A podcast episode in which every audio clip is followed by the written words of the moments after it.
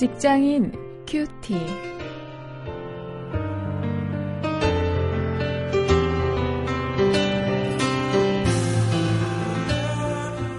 여러분 안녕하십니까? 벌써 6월 마지막 날이 되었습니다.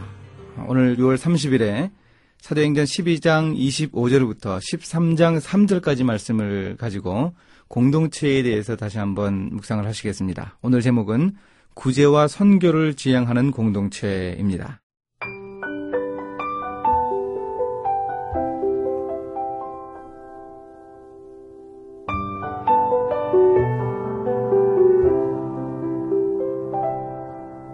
바나바와 사울이 부조의 일을 마치고 마가라 하는 요한을 데리고 예루살렘에서 돌아오니라. 안디오 교회에 선지자들과 교사들이 있으니 곧 바나바와 니게르라 하는 시므온과 구레네 사람 루기오와 분봉왕 헤롯의 젖동생 마나엔과 및 사울이라.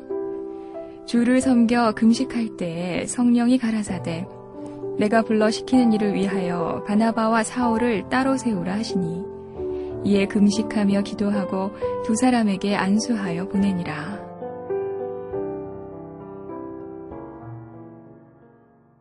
교회의 모습이 어떤 모습이 가장 바람직합니까? 교회가 해야 할 가장 기본적인 임무는 무엇입니까? 오늘 본문을 통해서 우리가 그것을 확인할 수 있습니다. 오늘 12장 25절에 보니까 거의 구제에 힘쓰는 교회의 모습을 안디옥 교회가 보여주고 있습니다. 안디옥 교회는 기근을 당한 유대 지방의 교회를 섬기기 위해서 힘 닿는 대로 연보를 했습니다. 그것을 두 지도자인 바나바와 사울을 통해서 어, 그 유대에 있는 예루살렘 교회에 전달하는 모습을 우리가 볼 수 있습니다. 누가는 그 사실을 다시 한번 강조하고 있는 것이죠. 이 안디옥 교회의 특징이 여기서 다시 한번 부각되는 것인데요. 게다가 또 바나바와 사울은 돌아오는 길에 마가 요한을 데리고 왔습니다. 어, 이 사람이 나중에 바나바 사울과 더불어서 1차 선교 여행을 함께 하게 되지요. 어, 이렇게 구제에 힘쓰면서 어, 또 선교를 준비하는 그런 교회의 모습이 바로 이 안디옥 교회의 모습이었습니다. 선교에 힘쓰는 안디옥 교회의 모습은 13장 1절부터 3절에 구체적으로 나타납니다. 성령님은 안디옥 교회의 리더들 중에서 이 바나바와 사울을 선택해서 이 두 지도자를 여러 지역을 순회하면서 복음을 증거하는 선교사가 되게 하라고 지시를 하셨습니다. 특히 이 바나바는 이제 막 기반을 잡아나가는 안디옥 교회의 대표격인 리더였습니다.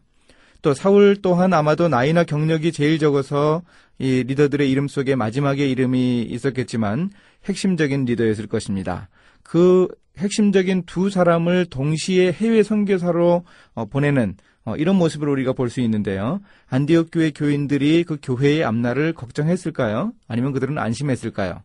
이 안디옥 교회의 남은 리더들은 이두 사람을 하나님이 인도해 주시기를 간절히 구하고 그들을 안수해서 선교사로 파송했습니다. 이처럼 안디옥 교회는 구제에 힘쓰고 또 선교를 지향하는 그런 바람직한 교회였던 것을 우리가 기억해야 합니다.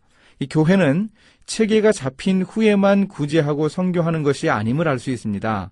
이 안디옥 교회의 모습 속에서 우리는 적어도 구제와 선교는 교회가 시작될 때부터 보다 현실적으로 이야기해서 재정적으로 어려울 때부터 꼭 유념해서 추진해야 할 교회의 가장 본질적인 사역인 것을 우리가 기억할 수 있어야 하겠습니다. 이제 말씀을 가지고 실천거리를 찾아보겠습니다.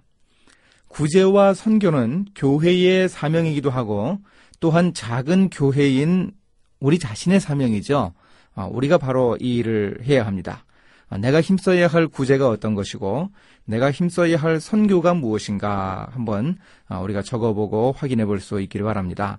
또 직장 안의 작은 교회인 우리의 신의회, 우리의 직장 선교회 또한 바로 이런 구제와 선교를 사명으로 삼을 수 있어야 합니다. 어, 재정적으로 어렵고 여러 가지 힘들지만 이 구제와 선교 이 일을 통해서 어, 직장 신유회를 바로 세워나갈 수 있는 어, 그런 우리 직장의 모습이 될 수 있기를 바랍니다. 이제 기도하시겠습니다. 하나님 교회가 구제하고 선교하는 공동체가 되게 해 주옵소서. 직장의 신우회가 이런 기본적인 사역을 감당하게 하시고 또 저 자신도 이 일을 위해 노력할 수 있도록 인도해 주시옵소서. 예수님의 이름으로 기도했습니다. 아멘.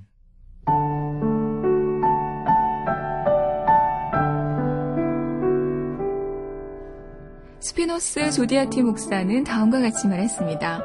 살아있는 교회는 늘 공간이 부족하다. 그러나 죽어가는 교회는 공간을 염려하지 않는다. 살아있는 교회는 항상 변화하나 죽어가는 교회는 늘 똑같다. 살아있는 교회는 아이들의 제잘거리는 소리로 늘 시끄러우나 죽어가는 교회는 죽은 듯이 조용하다. 살아있는 교회는 언제나 일꾼이 부족하나 죽어가는 교회는 일꾼을 찾을 필요가 없다. 살아있는 교회는 선교 사업이 활발하나 죽어가는 교회는 교회 안에서만 움직인다. 살아있는 교회는 주는 자로 가득 차 있고 죽어가는 교회는 생생내는 자로 차 있다.